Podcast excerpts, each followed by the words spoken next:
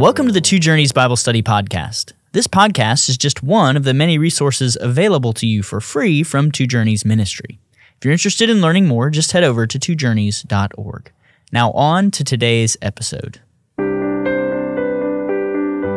This is episode 21 in our 1 Corinthians Bible Study podcast. This episode is entitled Raised from the Dead in Accordance with the Scriptures, where we'll discuss 1 Corinthians chapter 15, verses 1 through 19. I'm Wes Treadway, and I'm here with Pastor Andy Davis. Andy, what are we going to see in these verses that we're looking at today? Well, right away in 1 Corinthians 15, Paul reestablishes the gospel itself as central. It is of first importance, the doctrine of the gospel. And the implication of that is that Christian people who have already heard the gospel and have come to faith in it need to keep believing in it. And the gospel itself has an ongoing work uh, of saving our souls that will continue for the rest of our lives here on earth. So that's right away. Top priority, first importance, the gospel. But then there's a reason why. And the reason why, in verse 12, he said, Some of you are saying there is no resurrection from the dead. And so this whole chapter is addressing the topic of bodily resurrection, the resurrection, not just of Christ from the dead, but our resurrection into resurrection bodies. And so it's going to be a thrilling chapter. We'll not finish it today, but we're going to begin looking at the centrality of the doctrine of the resurrection as a necessary connection to the gospel itself. Well, let me go ahead and read these first 19 verses of 1 Corinthians chapter 15. Now I would remind you, brothers, of the gospel I preached to you, which you received, in which you stand, and by which you are being saved, if you hold fast to the word I preached to you, unless you believed in vain. For I delivered to you as of first importance what I also received that Christ died for our sins in accordance with the Scriptures, that he was buried, that he was raised on the third day in accordance with the Scriptures, and that he appeared to Cephas, then to the twelve. Then he appeared to more than 500 brothers at one time, most of whom are still alive, though some have fallen asleep. Then he appeared to James, then to all the apostles. Last of all, as to one untimely born, he appeared also to me. For I am the least of the apostles, unworthy to be called an apostle, because I persecuted the church of God. But by the grace of God, I am what I am, and his grace toward me was not in vain. On the contrary, I worked harder than any of them, though it was not I, but the grace of God that is with me. Whether then it was I or they, so we preach, and so you believed. Now, if Christ is proclaimed as raised from the dead, how can some of you say that there is no resurrection of the dead? But if there is no resurrection of the dead, then not even Christ has been raised. And if Christ has not been raised, then our preaching is in vain, and your faith is in vain. We are even found to be misrepresenting God because we testified about God that he raised Christ, whom he did not raise, if it is true that the dead are not raised. For if the dead are not raised, not even Christ has been raised. And if Christ has not been raised, your faith is futile, and you are still in your sins. Then those also who have fallen asleep in Christ have perished. If in Christ we have hope in this life only, we are of all people most to be pitied.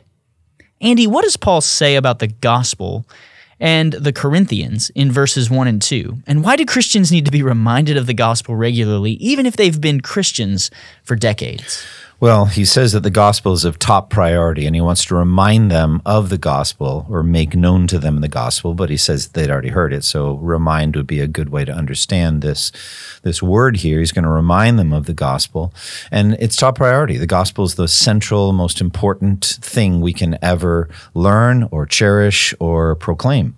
And he's already said that in 1 Corinthians 2, where he says, I resolved to know nothing while I was with you except Jesus Christ and Him crucified. What he means is the gospel's top priority. And he wants to go back to the gospel and remind them of it. Um, and so he says, Look, you've already heard it. This gospel I preached, nothing's changed from it. I want you to know this gospel. I want to go back uh, over it with you. And then the question you ask is, What's the significance of that? Is that we Christians need an ongoing reminder in the gospel. We will never go beyond the gospel, never graduate from the gospel. We need to hear it the rest of our lives. Now, I think some pastors with a, a, zeal for evangelism and seems sometimes only evangelism effectively preach the simple gospel, what I would call the milk of the word, every single week and nothing but that. Paul's not saying, I resolve to know only the gospel and would only proclaim gospel truth to you. He's not saying that. He's just saying it's a first importance. He goes through all kinds of topics in his epistles that are not centrally the gospel, and they are important. But the most important thing is the gospel. So to sum up, gospel is central of Christ crucified and resurrected and faith in Christ for the forgiveness of sins. Most important thing we could ever learn. Secondly, we Christians, no, no matter how long we've been Christians, we need to keep hearing the milk of the word and drink in the gospel. So Paul says that this is of first importance. This is a mm-hmm. priority for anyone who would be faithful with the gospel. What does that tell us about the content of verses 3 and 4 and the significance of these facts in human history? Well, I think for myself as a Christian, I should get up every day and kind of go back over the basic conceptions of the gospel that uh, God made the world, that uh, He created human beings within it, that I'm a human being created by God for God's pleasure and for God's glory, and that God gave laws, rules as a king. Um, he gave rules to us that we should obey, and that not just Adam originally, but all of us individually have sinned and broken those laws and stand condemned before the just wrath of God, the justice of God, and we have no hope. Uh, apart from God saving us, we would be condemned. But God sent his son, Jesus, into the world, and Jesus lived a sinless life. He died on the cross and was raised from the dead, which we're going to talk about in this chapter, huge. He was raised from the dead on the third day. And then if I repent of my sins and believe in him, I have eternal life. Since I have repented and since I have believed in him, um, the, the most significant thing that could ever happen to me has happened. I have received the greatest gift that could ever occur in this world. There is no treasure, there's no honor, there's no accolade, there's nothing I could pursue in, in life that's more significant than the salvation of my soul through faith in Christ. And therefore, I should be content with that. I should be joyful in that. It's the basis of Christian contentment. Has Christ crucified and risen uh, done enough for you today, or does he have to do a little more than that? Mm. You know, that's a convicting question. Mm. And so for me, going back over the gospel so I can get myself, as George Mueller did with his quiet times every day, into a happy state in Jesus. And what's the basis of that happy state? The finished work of Christ at the cross and the empty tomb. So yeah, we go back over that gospel. And then he says in verse three and four, what I received, I passed on to you as of top priority. And I love that. He says, I received it. I didn't make make up the gospel. He says that in Galatians 1. I didn't craft it, it's not my own invention. Hmm. I received it from heaven, I received it from God. This is a gospel that was delivered by God through the prophets and through the apostles to the people of God. What I received, I passed on to you. I get the picture of a relay race. It was handed to me and I handed it off to you. I didn't make it up. And then he goes over the facts of the gospel. Christ died for our sins according to the scriptures, that he was buried and that he was raised on the third day according to the scriptures. That's those are the central facts of the gospel. Now, that phrase that Paul uses, according to the scriptures, he uses twice in verses 3 and 4. What is the significance of that phrase, and how does it teach us the role of scripture in our own salvation?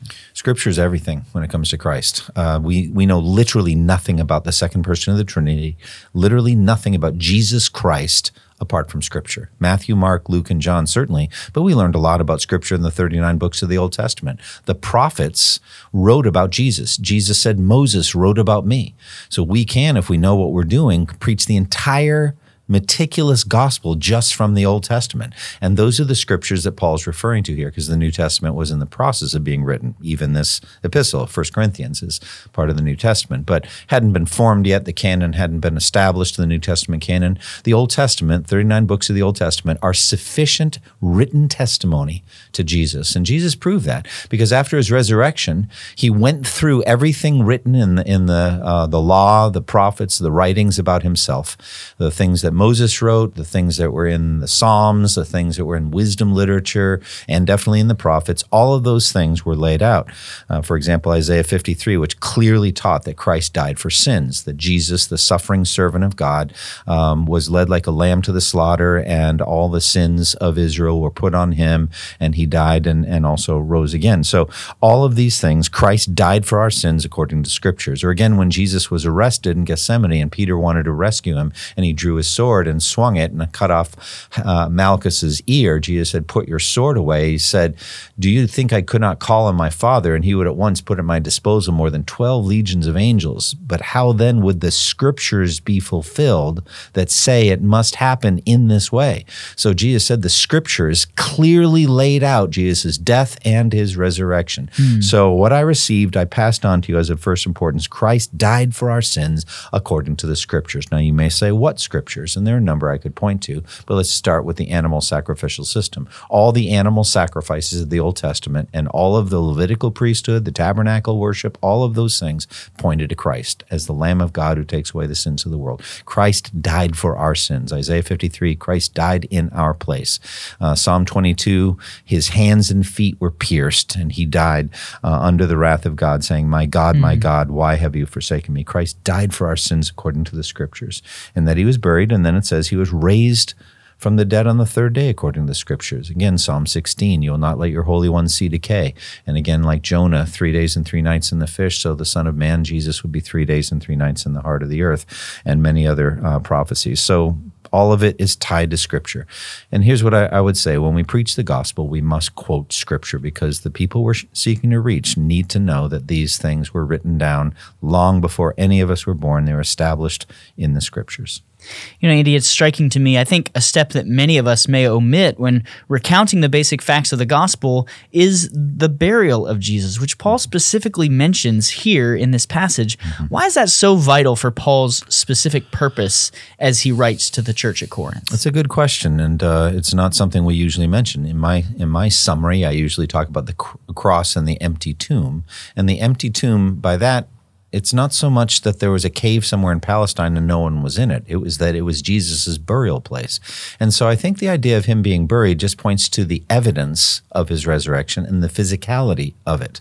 Jesus had an actual corpse that was wrapped up with linen uh, sheets and with uh, myrrh and spices and other things and la- was laid in a tomb with a big stone in front of it. And then he was gone. He was out of that tomb. So I think it points to evidence and bodily resurrection, which is vital, the burial of Jesus.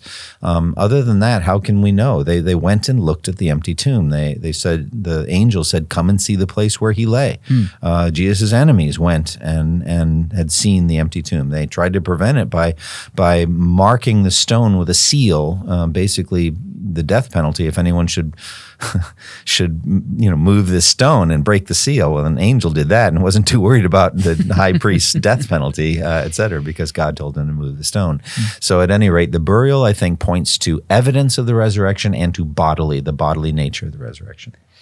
What role do the eyewitnesses play in Paul's argument, and why is eyewitness testimony to the bodily resurrection of Jesus essential to our apologetic to an unbelieving world? Yeah, it's vital, and, and, it was one of the prime uh, job descriptions of the apostles. They were with him from uh, the beginning, from John John the Baptist baptism, Jesus being baptized by John, and then through his most scholars think about three year ministry and then uh, eyewitnesses of his death and eyewitnesses also of his resurrection. And and so the eyewitness testimony is just a, it's legal. It's you know everyone every matter must be established by the testimony of two or three witnesses. So it's proof of a historical event. What else can we do? I mean, because history is is one of a kind. Every day is like a unicorn to some degree. It'll never be repeated. So how do we know it even happened? I was there. I saw it. I testify. That's how historians do their work. They talk about people who are actually at the Battle of Gettysburg. That that you know they they go to those guys in the 1870s, 1880s, on into the turn of the century, uh, the old soldiers that that were there and they were 18 or 19 years old at the time, and they talk to them. You know, where were you? I was in the Devil's Den, or I was on Little Round Top, or I was in mm. this unit, or whatever. What was your experience there? No one soldier um, had the full experience. They had their own experience, the part of the field battlefield they were at, and they fought on the on the first and second, but not on the third day, something like that. That's how the historians do their work. Every matter in history is established the same way by eyewitness testimony.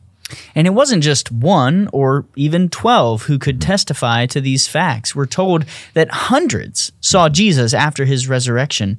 How should the fact that at that time most of them were still alive be conclusive proof to skeptics? Right. Well, Paul's appealing to them, you know, and, and we're getting to this, uh, working our way to it. But the problem here that he's seeking to address is stated in verse 12. How can some of you say there is no resurrection from the dead? So that there are people who had a philosophical predisposition to disbelieve resurrection. It's impossible and it's not desirable. Um, and so he's addressing them and he's saying, How is it possible that some of you, members of the church, at Corinth say there is no resurrection from the dead. And he's going to walk through in verses 12 through 19 the ramifications of that. We'll get to that.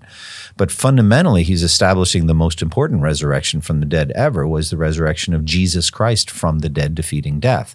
And so God doesn't do anything by half measures. It's like, you want some eyewitnesses? I got 500 of them for you. Imagine a court trial in which 500 witnesses testified materially to the same thing. I saw Jesus after his crucifixion, mm. I saw him alive You know, after one or two or three saying that, you'd be like, I, I got it. No, no, no, we're not done. We're going to be here for the next three days listening to the 500 eyewitnesses. Even if each of them had just 10 minutes to tell their story, think of how long that would take. And so it's a lavish amount of proof. And I think that's that's the whole point is that they are physically alive and you can talk to them. Now, we can't. And that's where John 20 comes in, where uh, you got the physical evidence, the empty tomb, you got the grave clothes and the head covering, uh, you know, f- uh, folded up by itself, and all that's written. And then John says he saw and believed. He was an apostle, he was an eyewitness. He saw and believed, parentheses, they still did not understand from Scripture that Christ had to rise from the dead. And Jesus did the same thing with the two disciples on the road to Emmaus. You need to believe this from Scripture, hmm. not from a physical manifestation, which he was about to do to some degree by disappearing.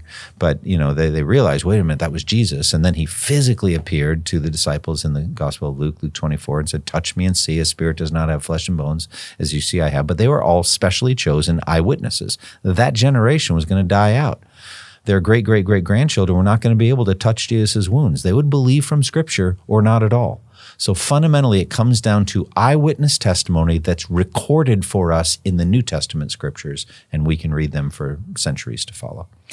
Now, what's the significance of the fact that Jesus actually did appear to Paul after his resurrection? And how is that a vital part of his case here that there is such a thing as resurrection from the dead?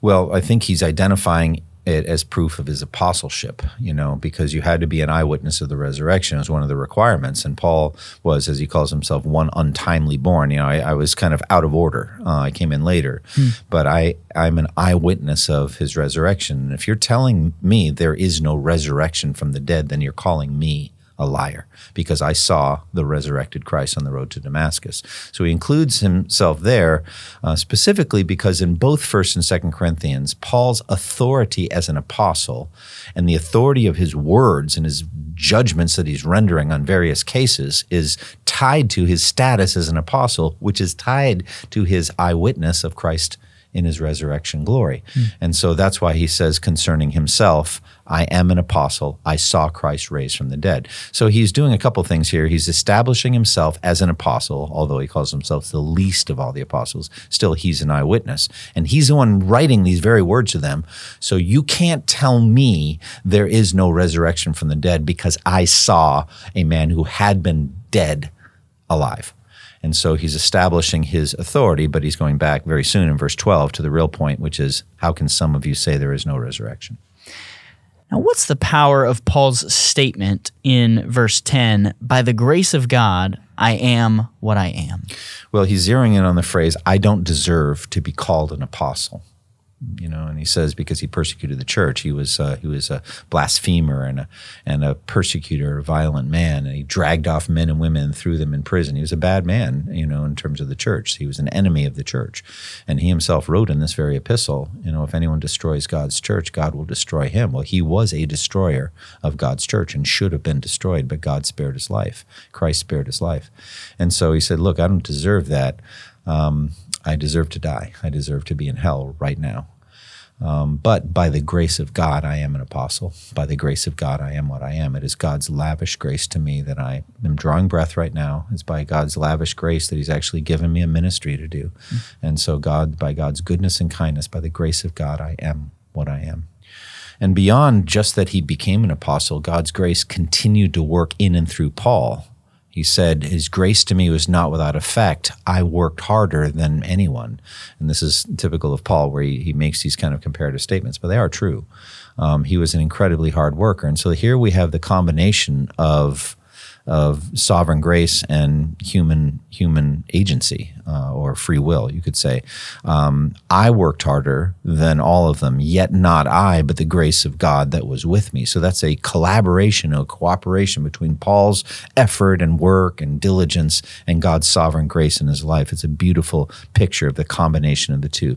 God's grace to me uh, was not without effect. I worked harder, but not I. God's grace in me. In the end, He gets the final word. Now, before we turn to verses 12 through 19, what does verse 11 uh, mean, and why is the Corinthians' faith so important to Paul? Well, no matter who you heard it from, uh, you, one of the 500 witnesses, or me, or whoever it is that preached, or Apollos, or any, this is what we preached is this gospel I've been proclaiming from the beginning of this chapter, uh, the gospel. And central to it is the resurrection of Jesus from the dead. So this is what we preached, and this is what you believe. Now, how can some of you say there is no? That's the transition then to verse 12. That's right. So, how does verse 12 then reveal this problem that we've been alluding to, but that Paul is addressing in this chapter? Okay, so now we get to the issue that he's writing the whole chapter about, and that is um, the bodily resurrection from the dead, and specifically not just Jesus' resurrection, but the resurrection of all his followers. I am the resurrection and the life. He who believes in me, he who believes in me will live even though he dies. So that's resurrection. Uh, because I live, you also will live. And Paul, in this very chapter, uses uh, this statement, makes this strong assertion Christ has been raised from the dead, the first fruits um, from the dead. He is the first fruits of a vast harvest of people who will be in the future resurrected just like him, made like him, like him we will rise. And so um, the fundamental concept here is bodily resurrection from the dead. Now, there there is a problem in Corinth, because Corinth is not far from Athens, and Athens is a center of human philosophy. And Paul addresses man's wisdom and human philosophy. And the Greek philosophical systems that were prevalent in that day uh, spoke passionately against resurrection from the dead. The uh, Epicurean and Stoic philosophers that Paul debated against in Mars Hill, both of them did not believe. They disbelieved bodily resurrection and they sneered. When they heard about the resurrection of the dead, some of them sneered. They mocked it um, the uh, Plato um, again taught a kind of a purity of the spirit and a corruption of the physical, and so uh, the idea of being in the flesh.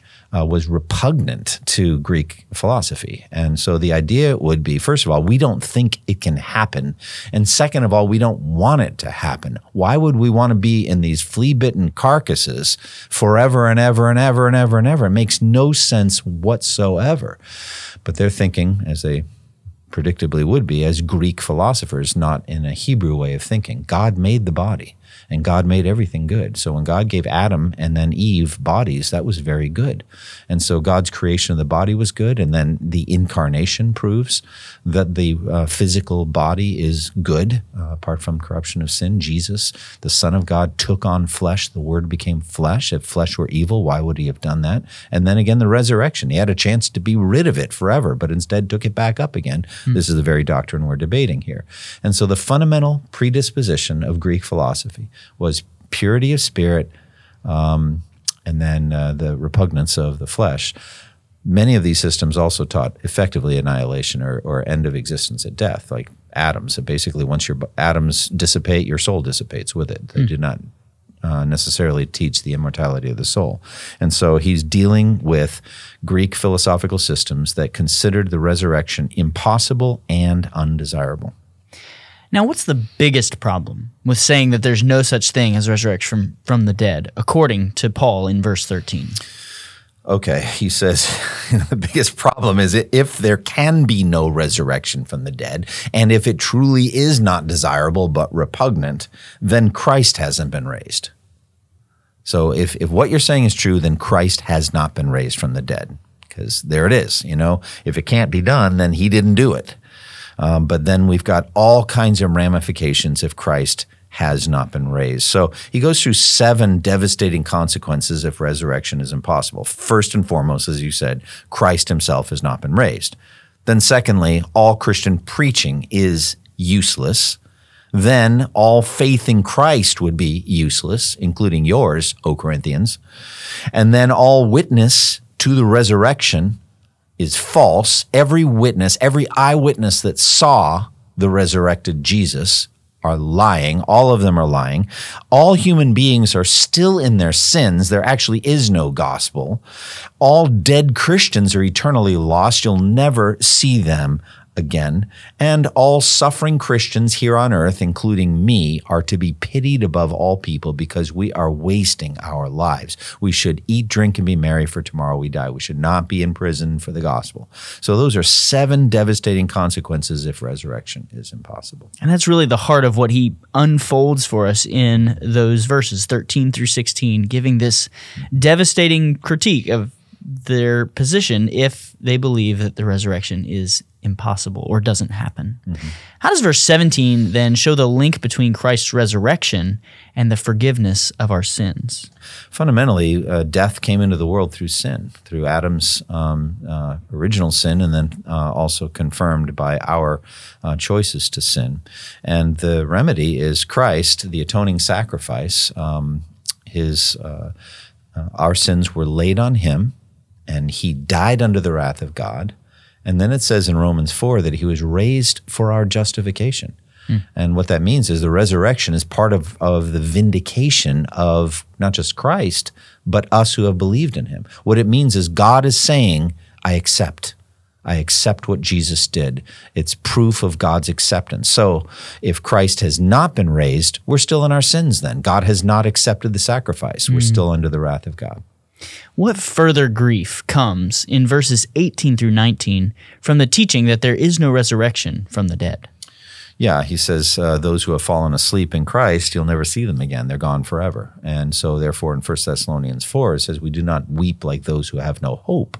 What is he, what's the reason that we don't? Well, we believe that Christ died and rose again. And so we believe that God will bring with Jesus those who have fallen asleep in him. We're going to see them again. Uh, I remember years ago, I'll never forget this. Um, my son Calvin was uh, uh, screaming in the night. He was he was uh, having a, a, nightmare, and so Christy and I went in. Uh, it was about three in the morning, and he was he was just sobbing. He was only partially awake. Um, his face was wet with tears. Pillow was wet, um, and then um, when he woke up, he saw me and just grabbed hold of me like he never wanted to let me go. And he dreamed that I had died. That was the nightmare, was that, that I had died. You know, his dad had died. And so Christy and I prayed with him. And then um, Christy left us and I sat and just talked with him. And we talked for a while and he calmed down. And, and then I said, Calvin, I, I want you to know three things if I should ever die. I can't promise I won't die. That's in God's hands. All right. But there are three things I want you to know, remember uh, if I should die. Number one, is I will be perfectly, infinitely happy, happier than I can possibly even put into words. Secondly, you're going to have a very hard time without me there, but God will be faithful to you and get you through that hard time. And third, we'll see each other again. So um, if Christ has not been raised, you can't make that third statement. You'll never see that person again. They're, they're lost forever. But Christ has been raised, so can't can't go on with that very much longer. He's got this whole, you know, condition contrary to fact thing here. It's like if if if if. It's like let's play with it for a while, and then finally he just can't stand it anymore. In verse twenty, he's like, "But Christ has been raised." But anyway, go ahead. No, we're looking forward to verse twenty and beyond as we continue this conversation next time, because that is where Paul turns the corner and says, "Listen." I've been making a lot of assertions about what it would be like if this were not the case, but in fact, yeah. Christ has been raised, which is which is where we'll head uh, yeah. next time. But yeah, let me say one thing also about verse 19. And Christ says, "We are of all men to be pitied." There's it's a it's a tricky verse. Um, I don't think it's necessarily true of all Christians, but it should be. I think the more you invest in the gospel, the more you're going to be persecuted, the harder life you're going to have. And we know that from church history, some just make maximum investments. The martyrs make the most investment, but others are incarcerated for the gospel. They suffer greatly. And those that suffer greatly for the gospel are to be pitied above all men because they're really foolish. They're just absolutely, they, they just mm. invested hugely in a stock that went belly up and they got nothing for their investment. So they should have been wise enough not to follow Christ and the martyrs and all that down a dead end road that was worthless. That's what verse 19 is saying. We're above all men to be pitied. I worry about materialistic American Christianity, which doesn't suffer much for the gospel, and takes up this verse, verse 19, thinking that it applies equally to all Christians. In some sense, it does. True Christians, it's true. But I think it most especially um, applies to those that have paid a great price for the gospel. Mm. They are above all people to be pitied, but if Christ has been raised, they are above all people to be to be honored and esteemed because they will be rewarded greatly in heaven for their suffering. Andy, what final thoughts do you have for us today on these first 19 verses of 1 Corinthians 15? Yeah, I think basically these 19 verses tell us we need to go back over the basics of the gospel again and again and derive great joy and power from it. And then the last exhortation from verse 19 goes all the way up to verse 58 be steadfast and immovable, always abounding in the work of the Lord, because you know that your labor in the Lord is not in vain. So invest more and more in the gospel. Don't be afraid of ramifications or consequences. Cast all of those concerns concerns out so that you can serve him fully. So look forward to the rest of the chapter. Well, this has been episode 21 in our First Corinthians Bible Study podcast. We want to invite you to join us next time for episode 22 entitled Christ is Risen the first fruits from the dead, where we'll discuss 1 Corinthians chapter 15 verses 20 through 34. Thank you for listening to the Two Journeys podcast and may the grace of our Lord Jesus Christ be with you all. Thank you for listening to this resource from twojourneys.org. Feel free to use and share this content to spread the knowledge of God and build His kingdom. Only we ask that you do so for non commercial purposes and in accordance with the copyright policy found at twojourneys.org. Two Journeys exists to help Christians make progress in the two journeys of the Christian life the internal journey of sanctification and the external journey of gospel advancement. We do this by exporting biblical teaching for the good of Christ's church and for the glory of God.